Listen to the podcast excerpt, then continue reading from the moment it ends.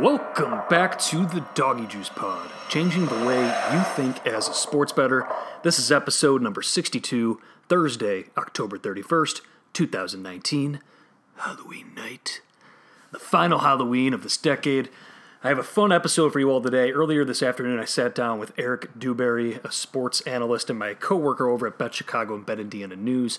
Not only does Eric have a PhD in communications, but he also has a wealth of writing experience and he also has been modeling sports for a long time. So him and I, we took a deep dive into a few different handicapping topics, especially how we're treating home field advantage in the new age NFL, uh, where a typical home field is no longer worth what it used to be. And we also spent time talking about the NBA and college hoops handicapping, and then Eric offers up a few games that he's eyeing on this weekend's board. And then after the interview, I'll quickly offer a few best bets myself for college football and the NFL. And of course, we'll hear from our resident doggy juice degenerate, the Danimal, to hear what teams he's looking at uh, this weekend as well.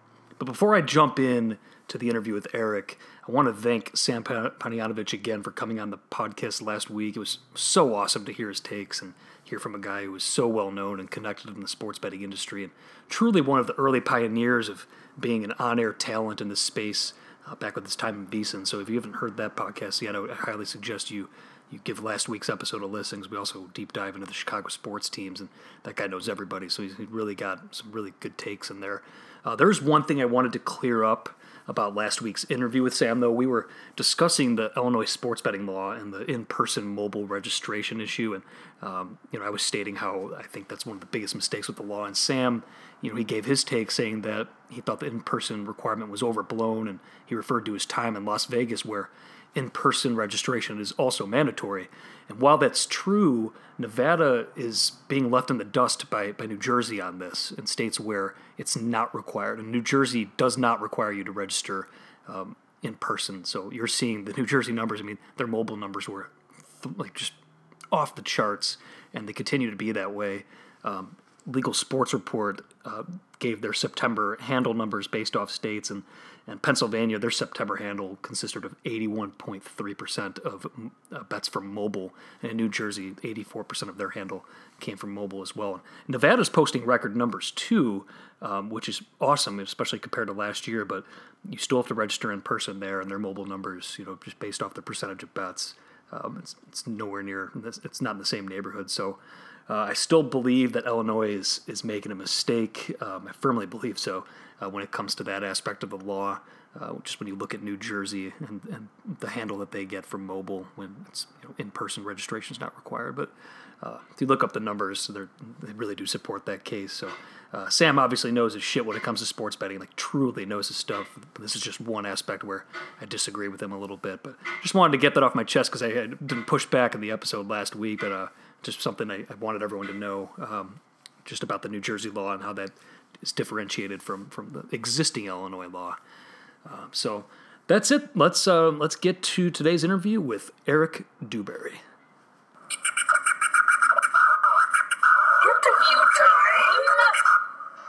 All right, Doggy Juice Pod listeners, I am sitting down with Eric Dewberry, a sports analyst and my coworker over at Bet Chicago Bet Indiana News. He has a wealth of writing experience, and I'm stoked to have him on here. How are you doing today, Eric? Happy Halloween. Happy Halloween. Thanks for having me, Mike. So, before we dive into everything, I mean, we're, we're going to talk about a few things here, but um, tell us a little bit about your background. How did you first get into sports writing? Uh, it just, it kind of, you know, one of these turn your hobby into career type paths. Um, I, you know, was in academia for most of my career. Um, went and got a PhD, was doing the whole instructor thing, and just my path led me to new career, new surroundings, and saw an internet um, advertisement for an internship at the Sporting News, uh, writing about sports betting. I'm like, well, I've been doing this for 20 plus years. You know, during my free time, I'm doing it anyways. It's like, might as well try to like make some money off of it. So, uh, I, uh, you know, I answered the ad and got the thing and turned into a small time staffer. And um, mm-hmm. ever since, I've been just kind of freelancing uh, with different outlets for the last five or six years, writing about sports betting um, with like Cox Communications, a couple newspapers, uh, at several offshore sites, and now now I'm with Bet Chicago, Bet Indiana News. So, hmm. so you have a PhD in communications. Is that true too? Yeah, yeah, in media studies, and wow. uh, kind of a, like a hi- historical background, like media history, and a lot of sports history too. So I've always been like a sports guy, you know, sports fan, sports player, whatever. Mm. No, I know, like you're you're a guy who, who likes to you know, do models in the NFL, and I know you mm-hmm. really like college football as well. So, no, it's really it's really awesome, like working with you there because about Chicago, Bet Indiana News, because you you bring a lot of experience from your your uh, past work, and and obviously you have very like analytical mind and stuff too. So, um, how did you? Or I guess like let's backtrack here. Let's, so you're you're based in Charlotte, correct? Have you been have you been there the whole time? Uh, yeah.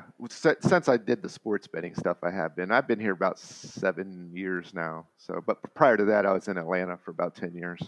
Okay, so are, are your sports allegiances to, to, the Atlanta teams, or have you adopted the the? no. or, is, or is it your bankroll? Your bankroll is your allegiance. yeah, bankroll is my allegiance these days. But growing up, I was always a Boston sports fan. I just I had some family from the area. And, you know, I kind of grew up in Virginia, and there was very few local teams outside of the Redskins, and you know, you just kind of gravitated towards what other other local connections you had. So, mm. so then, in terms of sports betting, what are your what are your favorite sports to bet? Um, and, and also like, I mean, your general thoughts on the sports betting industry too. I mean, you said you've been doing it for a while, but what are your what are your favorite sports?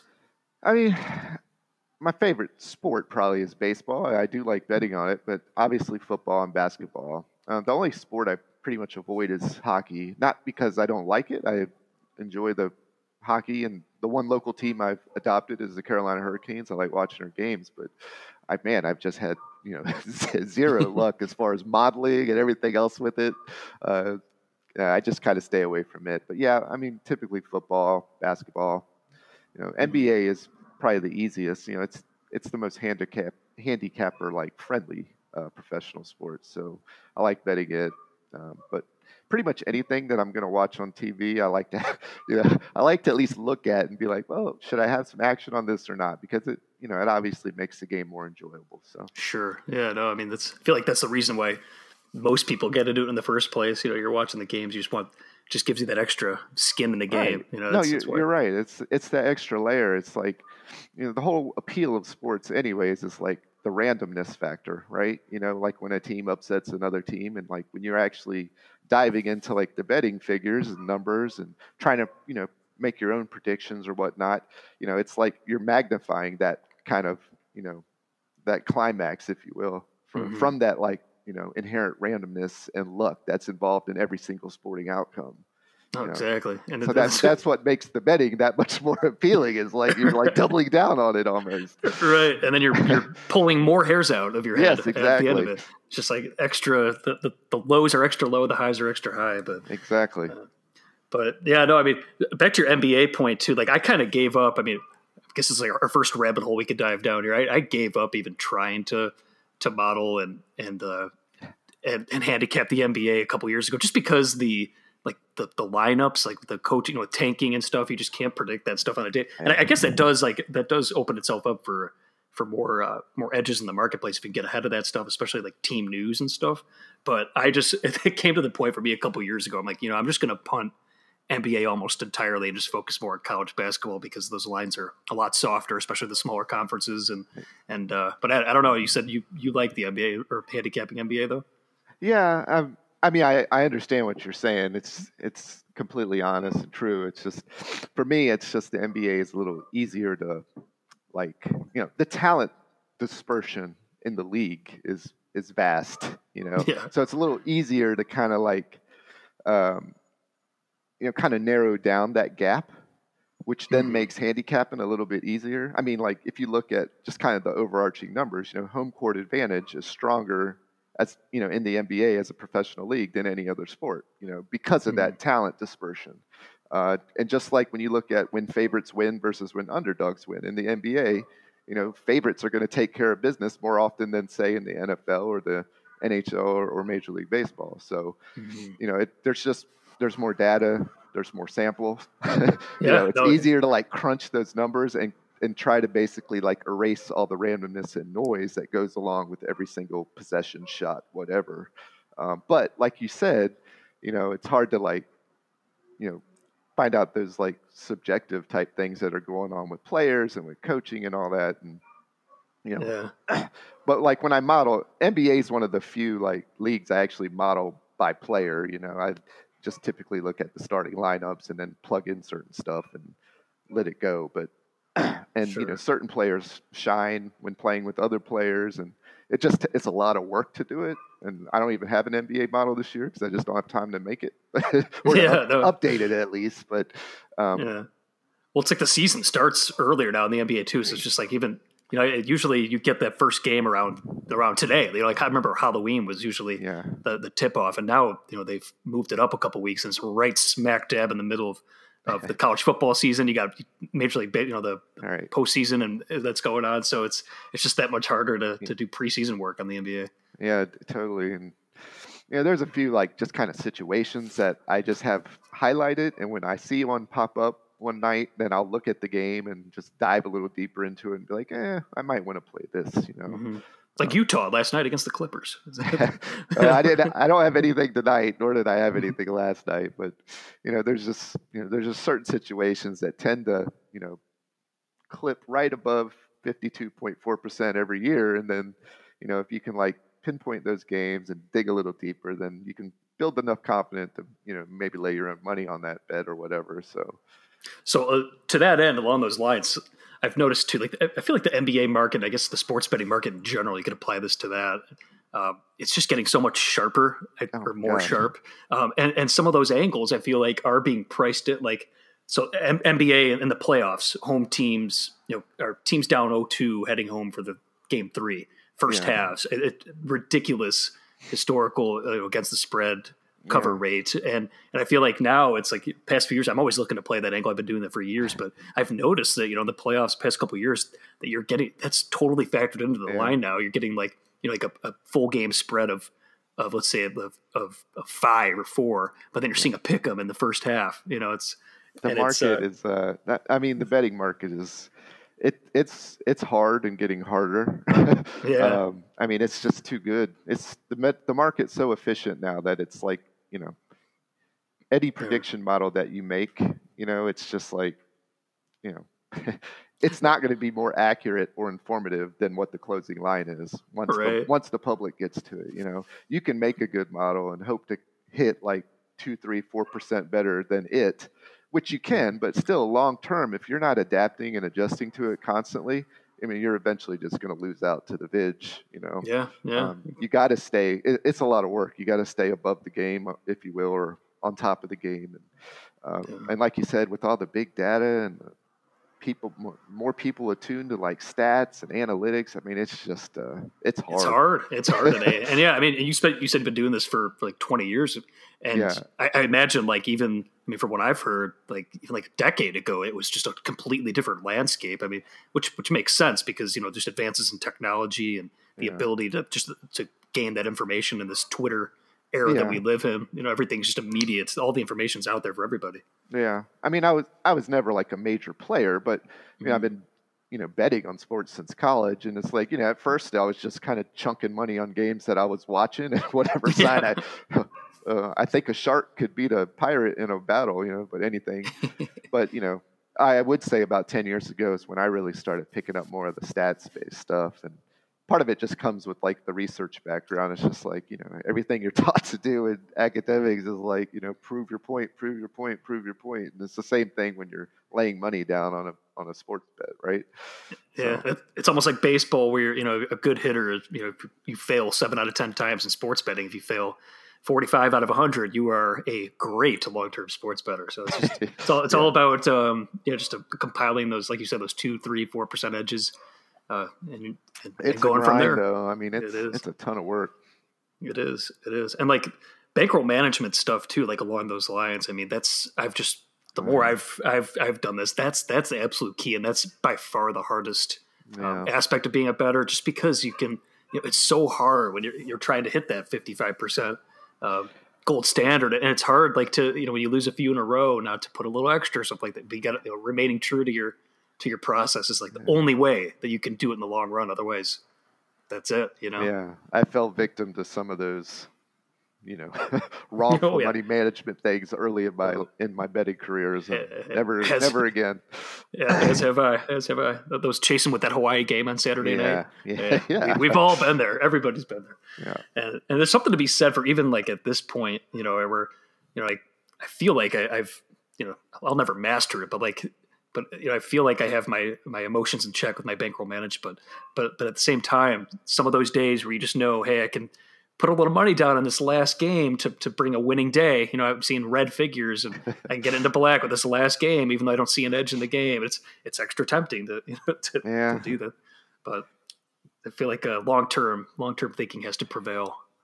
Yeah, it's it's more about entertainment these days, but I have fallen down that hole before. so let's let's actually talk about you know some I guess handicapping stuff. Uh, okay. You're one of the things that you are tremendous at uh, it, and your writing is is your use of with long term trends and historical trends work and stuff. And and I know like you know some certain handicappers like Marc Lawrence, they've been around doing this stuff for for a long time, and and this kind of ties in with what we were saying before about you know about trends and, and the market catching up and and factoring in these trends into the betting line. And I'm curious to hear like what your thoughts are on on trends and, and whether you know sometimes if they're narrative or predictive I, that's the first thing i always look at when i see a trend and if i'm analyzing a trend because i'm yeah. always skeptical and it's i guess it's my nature as as an as an attorney to just be skeptical of anything but but i always look to see if the trend is is more narrative or if it actually does offer predictive value and if it yeah. does it's gonna it's obviously the market like you said before it's gonna correct itself and it's so efficient that yeah. over time like it, the, the nba first halves being a perfect example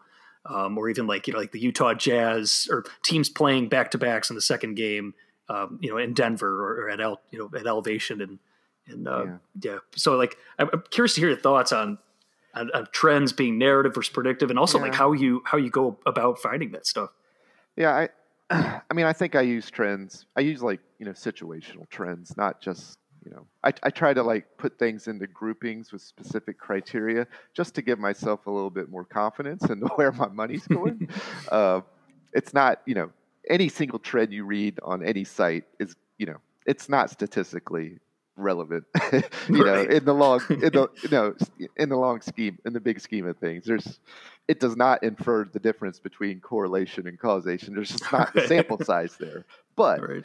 um, it can help provide you with certain betting angles that the market might not, you know, be valuing as much, maybe, mm-hmm. uh, or certain betting angles that you know you could like.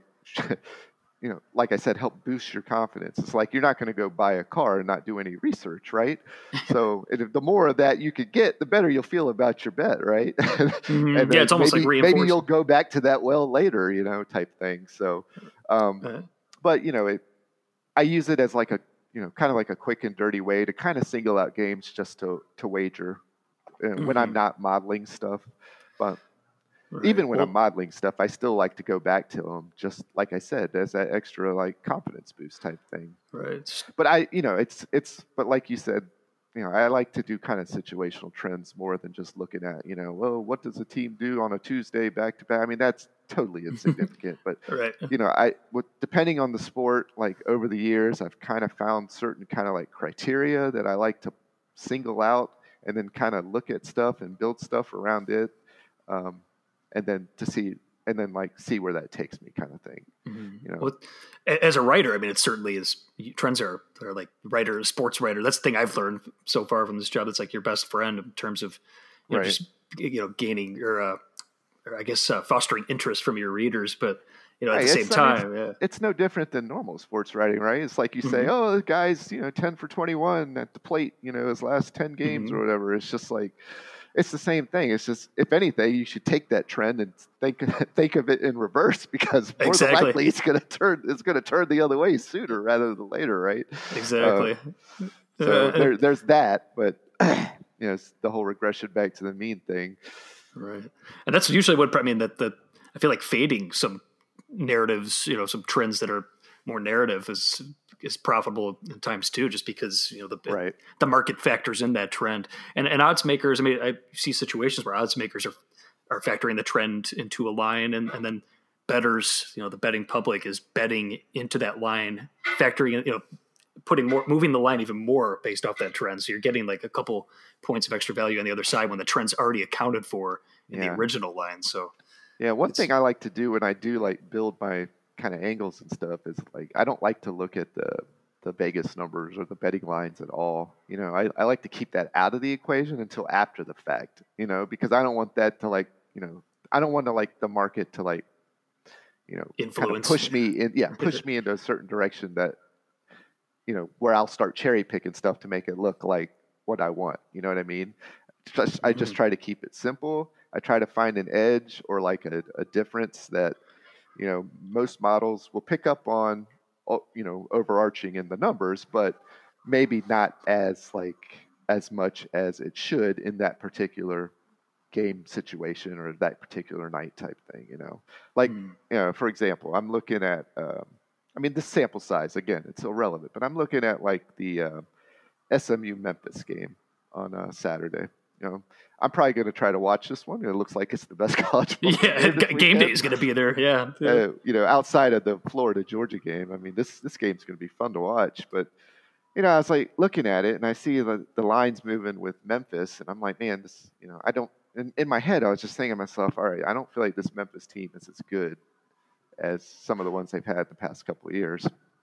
So I like one thing I like to do with college football is I like to group coaches with the team you know, and look at mm-hmm. how they've done year after year. Because you know, once a coach gets in there, it's the same system, it's the same recruiting base. You know, year after right. year after year. There might be a year or two where they need to clean up, you know, dust off the cobwebs. You know, look at like what Saban did at Alabama.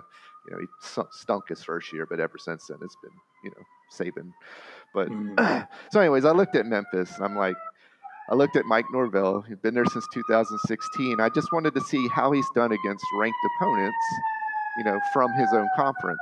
And he's like two and four straight up and against the spread. And he's only been favored one time. And I'm like, why is the line like moving with this? you know?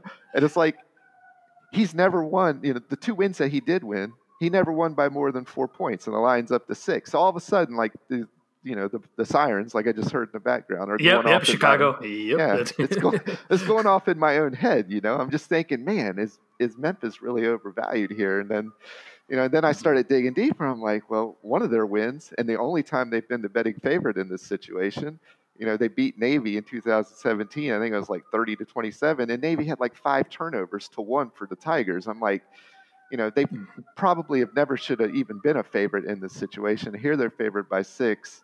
You know, and I'm just thinking, man, there might be a little bit too much value. So this is like uh, those type of situations, those type of betting angles that I'm kind of like, you know, gravitating towards. You know, mm-hmm. sample size is tiny, but again, it's like this is a spot that this guy's been in several times, and this is what has happened in the past, kind of thing. And you know, these mm-hmm. are like the ways I like to kind of like group games or whatever. Kind of like a Tom Herman as an underdog that everybody everybody exactly. knew about over time, but you know, you just wonder if there is something to that. Is that guy, you know, is he Exactly. You know, just, could, is there something about his coaching style that that uh, you know he's reminding his team all week that they're underdogs or something? There's there might be something to that, but then at the same time, on the flip side, when you're looking at it, at it analytically, it's, it's such a small sample size. And, right, right. I mean, over time, even if it was a bigger sample size, over time that number is always going to move towards fifty percent, anyways. But mm-hmm.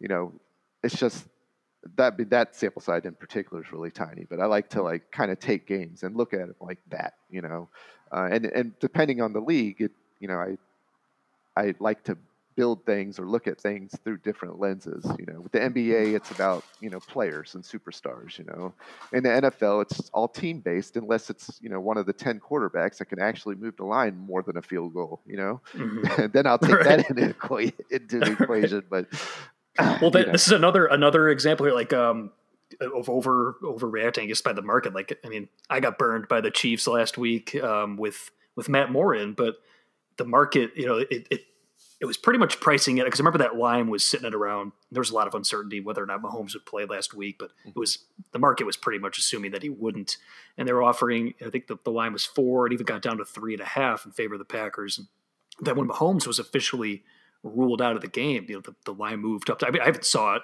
hit hit six with a, with extra juice uh, on the on the dog. on a couple of offshore sites, and I feel like that's a situation there where the market, you know, it's factoring in something that the line was already factored in, factoring into, and yeah. I'm st- still bitter I lost that one, but uh, but that damn end, end game. But um, but no, like and circling back to what you said about because you said something really interesting about college football uh, that I wanted to touch on, uh, but, but just that that sport in particular being the most per, the previous year's results um, allowing the most predictive value for the next the previous or the, the following year. So yeah. I mean, for me on my college football stuff, I use so much from the oh, previous yeah. year, and I and I'm, i usually don't start using you know this year's results until much later.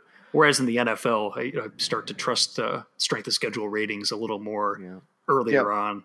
When I I don't have a college football model this year, but when I do build those, I I do the same thing. I you know, I come up with an expectation, an expected wins type thing based on the last year's stats, right. and then I adjust my model and then whatever specific stuff I'm using to that, and you know, kind of like percentage it out so that your, you know, your that win expectations and stuff is going up or down depending on the current form and whatnot. So. Right just got to factor in the freshman class, you know, the incoming class, early transfers and stuff. But yeah, that's a that's a so um, so you said you're, you're, doing NFL right now. When you were modeling college football, did you have any specific conferences that you particularly like to to bet or, or handicap? Uh, no, I mean I would just mainly stick to the Power Five, just because it's just so much work to do them all. mm-hmm, mm-hmm. Um, but you know, when it's just getting, you know, c- college sports, both football and basketball, you know, it's um, it's a little bit different just because the talent gap is so wide uh, there could be some kind of like soft metrics built into a lot of those models, you know, mm-hmm. just because you know when when Alabama plays like a Sun Belt team, you know, they pull their foot off the gas at the end of the third quarter right. or whatnot. And it, it kind of like makes some noise in some of the numbers. So, um, you know, that I like to kind of weigh historical results, you know, conference to conference, division to division, and then kind of use that as a base, you know, particularly like at bowl season.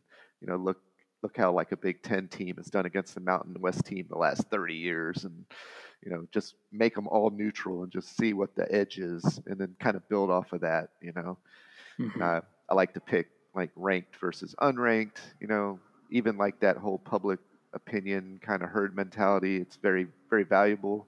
You know, right. not many metrics going into the top 25 AP poll, but still it's just no. valuable. you know, LSU LSU's number one right now. I mean, it's right. It's if you talk to any Vegas handicapper, LSU is not in the top two and not that close to it right now. But exactly, uh, but it can be just as powerful because sometimes they're right, right? no, yeah, exactly. exactly. and they're, you know, it's it's kind of like the randomness thing. So, um, yeah. but yeah, I like to like kind of, you know, narrow down certain, at least with college sports, narrow down some stuff that way. Uh, as far mm-hmm. as like determining power rankings and then stuff like that. So, I mean, that's kind of basic stuff, but. Mm-hmm.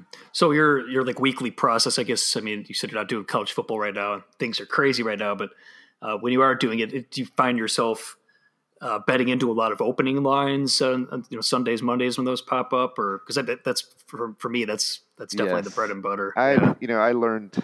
I'm, just my own personal belief. I mean, I don't chase lines at all. I mean, mm-hmm. you'll fall on the right side just as many times as you'll fall on the bad side if you like if right. you play that game. Do you know what I mean? It's like right, I'll, right. I'll, just pick up a line. I mean, if if it's you know equating to my model, I'll pick it up whenever.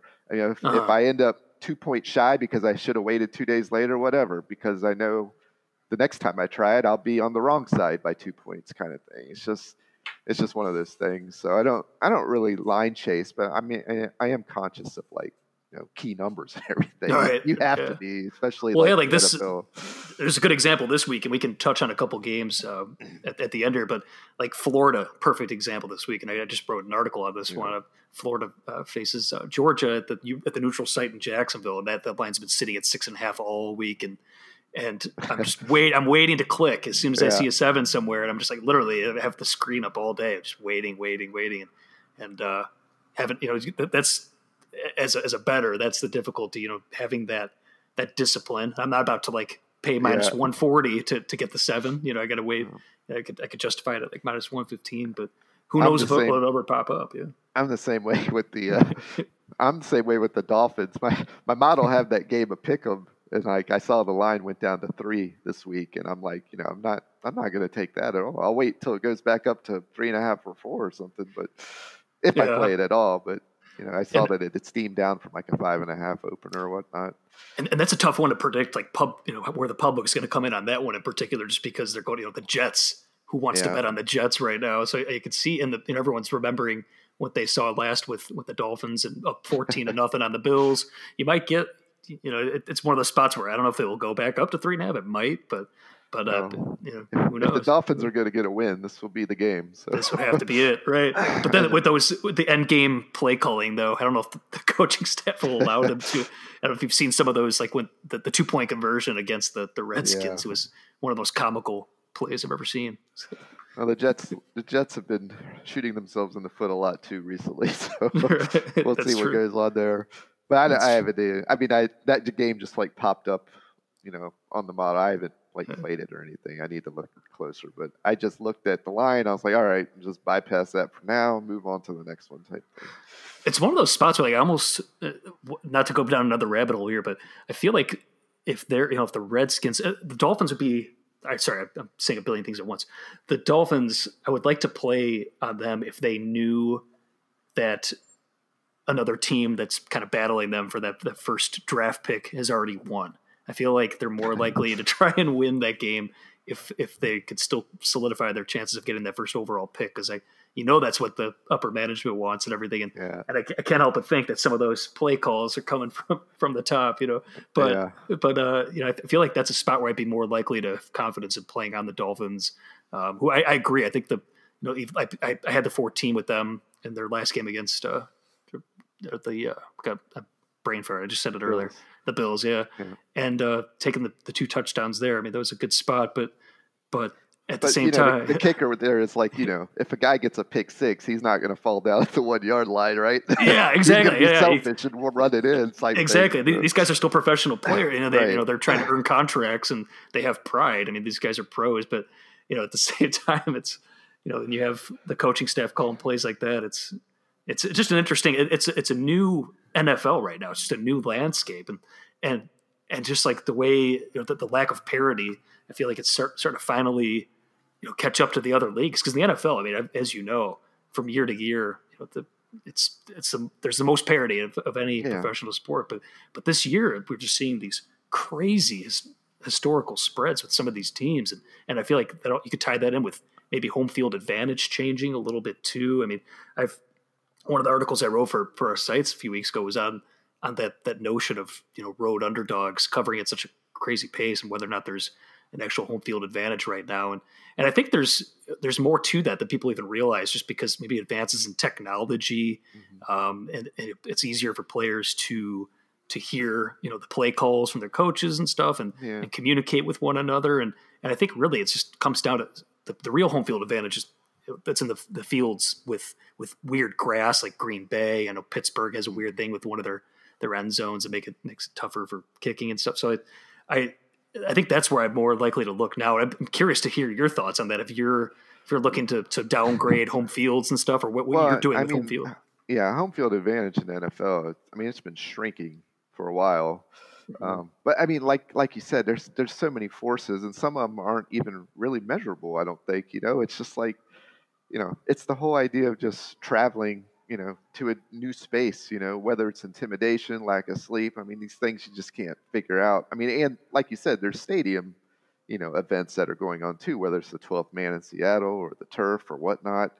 Um, you know, and, you know, there's also like, if you look at uh, divisional opponents, like division games, home field advantage, like in the last 20 years, it's a point less if it's a division matchup because they play each other twice, right? If, they play yeah. each other every year. So like some of those factors get mediated a little you're bit. You're staying at the same hotel rooms, exactly. you're doing going to the there's same like routine. A, there's like a comfort level. So there's, you know, there's things that are measurable, things that aren't, whatever, you know, it's home field advantage is like its own kind of magical thing, you know, but you can look at like the past results and see that it has been shrinking some in the NFL, uh, right. number wise, not, not a ton, but um, it's it's still more than say the NHL or Major League Baseball, but it's not nearly as close to the advantage that NBA gets. You know, mm-hmm.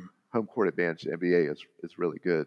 how, how are you treating the Chargers, and how have you treated them since they they left? Because this week in particular, because they're playing the Packers, and Packers, I think the line's three and a half right now, and it's it's tempting, but it's one of those spots where you just know that at least sixty to seventy percent of the fans of this stadium are going to be wearing you know the green and yellow, and yeah. and and that's and it's, I mean for me, I I think it like I have it around between a point and a point and a half, just because of what we were talking about before with the, the familiarity and waking up in your own bed and everything that still has its value. And Packers still obviously travel to the West Coast, but but from an actual like in game home field, you know, the, the Packers fans will be louder in that in that yeah. game. So how, are you treating that similarly? Are you even awarding a home field? Because I've heard the argument some guys say that you should actually be you know a zero or or maybe even award the Packers a home field. Yeah, I, I yeah, I don't know. My model had that game at a zero. To be honest with you, I, I don't know why or how. it had it a pickle. I I think I gave up on the Chargers about five years ago.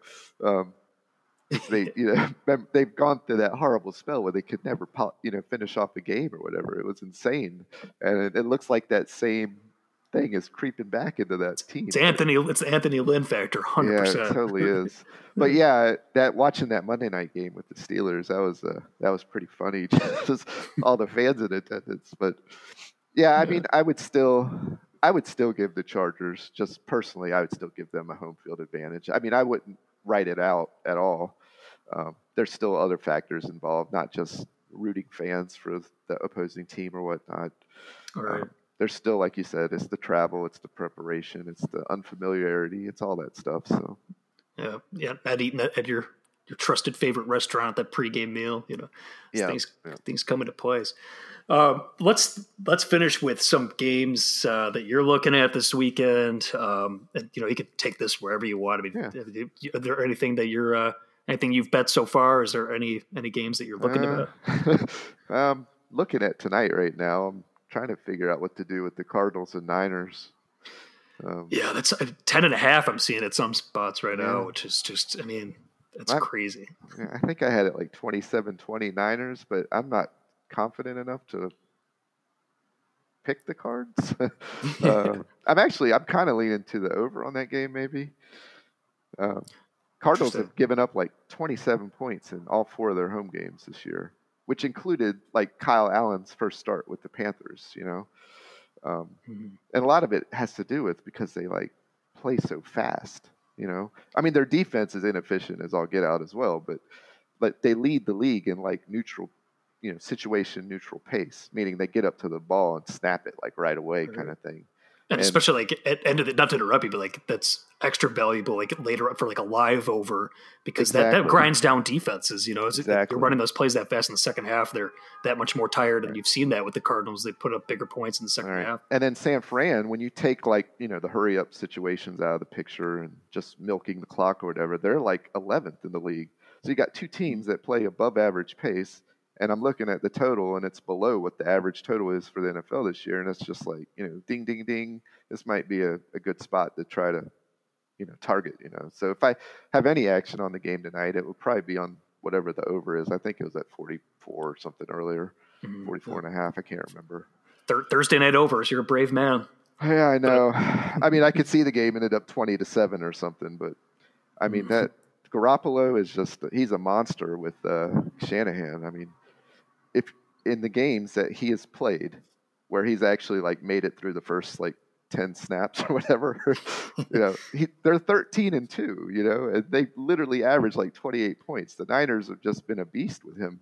He's a um, winner yeah. I mean they they got it going on. I just i don't see them like you know until the wheels come off it's just hard to you know no, no, no. bet against it. But um i actually i'm you know my model picked out a few games. I actually kind of like the Bears. I'm not really a Bears better, but you know, they're I think they're catching like five and a half. And I was looking at it, and I'm like, they've played ten road games under Matt Nagy, right? They have never lost by more than a field goal, and they're wow. catching five and a half. And I'm like, that defense is, you know, they're going to keep them in every single game, you know. Plus, there's the revenge angle too from last year. I mean, you yeah. know, they've had this circled on their calendar. Right.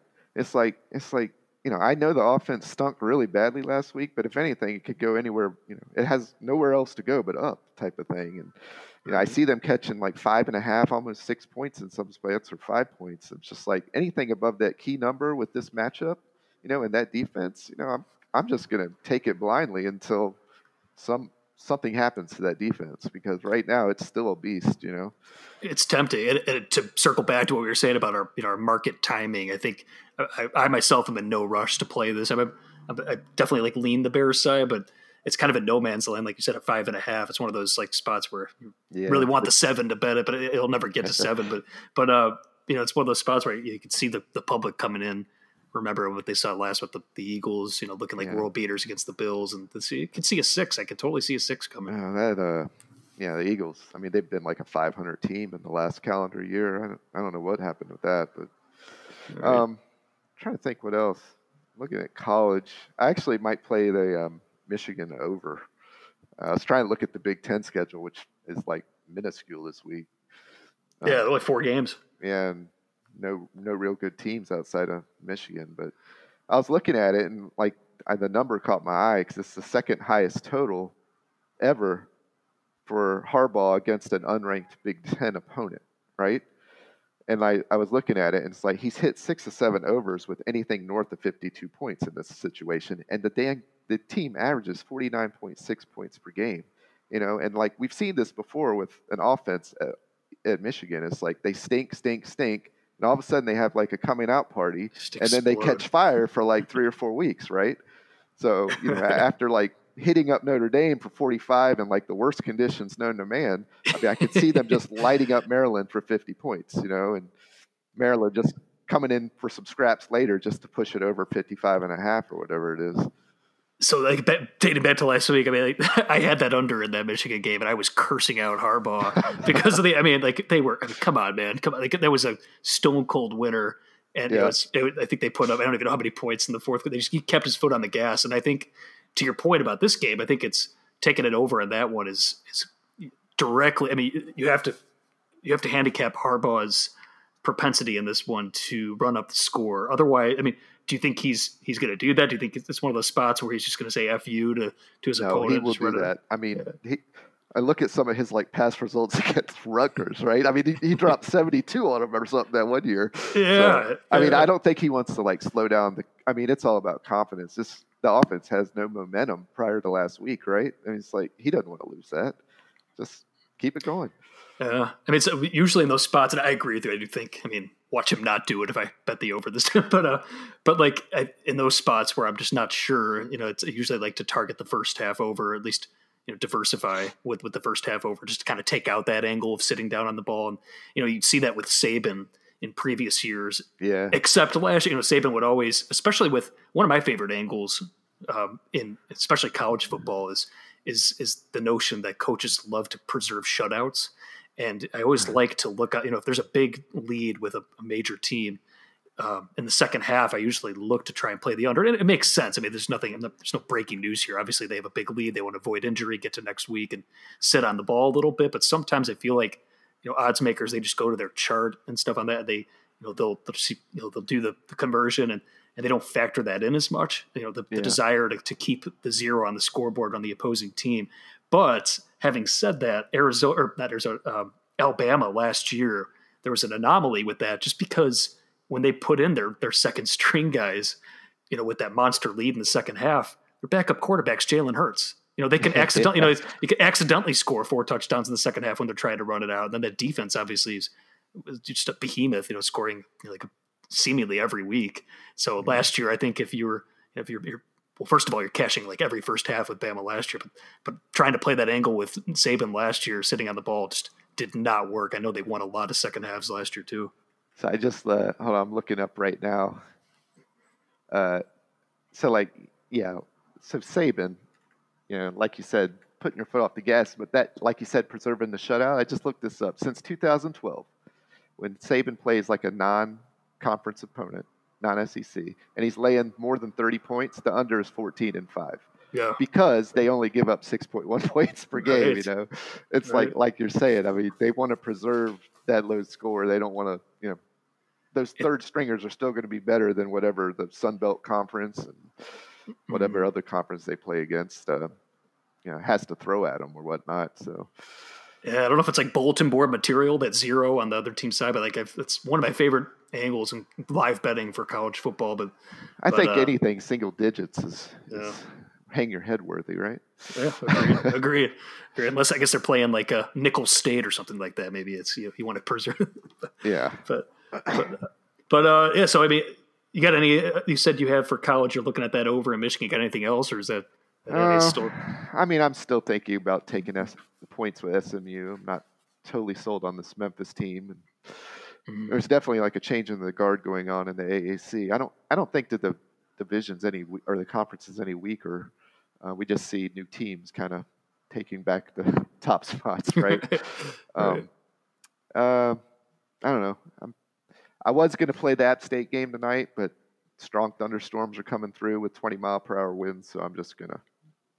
Yeah, saw that. I'm just gonna eat some candy and watch that one on TV. yeah, I saw that, saw that line come down too. I mean, it was, it was like 17 and a half. I think last time I saw it was 15. Uh, that one. yeah, there is a. They definitely want. A, weather. they want a piece of Georgia Southern after last year, and they have the talent to do it. So Right. Well, I think that'll do it here. I know you got to go. Uh, you got to pick up your kid from school and do some trick or treating uh, on that crazy, the crazy North Carolina weather that you're you were telling me before we we started recording here. the it's tornado watch out there. yeah, we get peak peak thunderstorms right at six o'clock. So I Wow. actually just I just got a message on my phone saying they canceled trick or treating. So Oh, that's a kid's nightmare. Oh my Yeah, I god. well, I'm look, I'm looking outside right now here in Chicago, and literally my my front window, I'm seeing snow falling sideways with the wind. I'm not even kidding. It's it's crazy. So we both have to have to navigate that the precipitation to get our candy tonight. But yeah. all right, man. Well, dude, thanks so much for coming on. Um, uh, wh- wh- where do people find you on Twitter? It's it's Eric underscore Dewberry, correct? Yeah, yeah. I'm not super active on it, but um, you, you know, I sometimes will post one or two things, but Yeah, no, just people know. but that that's right. Yeah. Cool, cool. All right, man. Well, thanks so much for coming on and, right, uh, and sharing sharing your stuff with us. I'll uh, talk to you later, man. All right. Thanks, Mike. Right, take care. Later.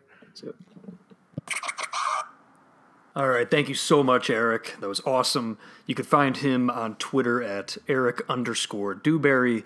And like I said on last week's pod, uh, college hoops is right around the corner. Uh, so let's just say that, that sleep has been hard to come by at Doggy Juice headquarters. But let's still finish up the podcast with a few best bets, uh, or at least the way I'm leaning in uh, college football week 10 and NFL week 9. It's not the best week of games this week in college football, and on top of that, I just haven't found as much value as I normally do on this card. Usually, I love to look the way of the big dogs at this time of year, the big ugly dogs, but it seems like a lot more games are properly priced this week, although I admittedly didn't spend as much time on the early week market this week as I normally do, just mainly due to college hoops prep and other obligations. But the Florida Gators against Georgia, neutral site, Jacksonville. You really want to get plus seven for a full position on this one, but you know do it for less at plus six and a half, which is the prevailing market price right now on Thursday. But uh, I, anything less than minus one twenty at the full touchdown, I think is a good price. I was able to get that actually even today. It's out there if you can shop around for a plus seven at minus one twenty with the Gators. Uh, it's just a great spot for them, and I wrote about this today in Bet Chicago, Bet Indiana News uh, just mainly you know detailing how this game, how I expect it to go. But Florida, it's a great time to to play on them in this spot. They're expected to get three players back on Saturday. Wide receiver Kadarius Toney, he's a dynamic guy out out the open field. He's set to return from a shoulder injury that he suffered in week two. And even more importantly, they're going to get the Gators two really important pass rushers back. Jonathan Greenard and Jabari Zuniga. They've both been dealing with uh, with ankle injuries, and that's going to be huge because the when they return, because Georgia's offensive line is one of the top offensive line units in the country, and and Florida getting pressure on Jake Fromm is going to be key to their success on Saturday. And on the flip side, it's going to be key to protect against the Georgia defensive line. And Florida quarterback Kyle Trask, he replaced Franks. He continues to improve with every passing week, and he's really showing his comfort level with the offense. I mean, Florida's just looked fantastic the past few weeks, and this is a spot where I have the game lined closer to three, just a, tad above three for Georgia. So getting this many points with Florida is a good play this week, in my opinion. I also like the spot, and, and also Dan Mullen, Florida coach.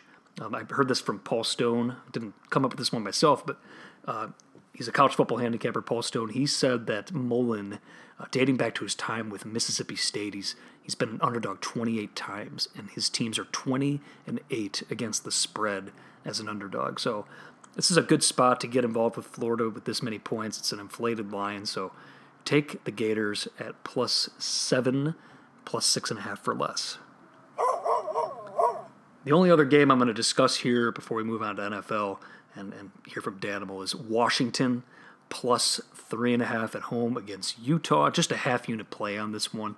Uh, I also wrote about this one for Bet Chicago, Bet Indiana News, and and I think it's a great spot to get on Washington off the bye. They've owned this matchup, and this is a spot where Utah, you just you know Utah has been looking forward to this game. They've had you know they have two seniors, their senior quarterback, senior running back. They've lost every year to to Washington, and they've had this game circled clearly. But the problem is, I think the betting market's overvaluing Utah in this spot, and this line's just a little too it's too high. So at three and a half, I'll take the points with Washington here. I think this game should be closer to a pick 'em. Do have Utah slightly favored, but, this is just too many points. So I think it's a, it's a good time to get involved with Washington coming off the bye week at home in this spot. All right, let's before we move on to NFL, let's hear what Danimal has to say. What is up, everybody? Danimal checking in. Week nine from snowy Chicago. This sucks. I'm depressed. I hate it. I know people say, well, you live in Chicago, what do you expect? No, it sucks. It's still October, and it is a whiteout. But this means it's football on the couch all weekend, as if I wasn't already. More football, more gambling, more winning. It's easy. Let's get into this week. TCU plus three over Oklahoma State. I loved the bet to begin with. Oklahoma State bad, bad, bad team coming off an outright upset, which they did last week over Iowa State. One in five against the spread recently in these games? Nope. And Mr. Twitter himself, I found out that Oklahoma State's wide receiver, best player, blew his knee out. Easy, easy, easy bet. Max all in TCU plus three. Army plus 14 and a half. I mean, it's a, it's a rivalry game, no. Playing Air Force. I'm over Air Force. Stupid, stupid Falcon that died. They never won with me for those games. So we're going Army. And it's my totals guy who picked a side, but whatever. He's the best guy I'm following right now. Easy bet Army. Middle Tennessee State minus three over Charlotte. I actually had Charlotte last week. I don't know why, but it won.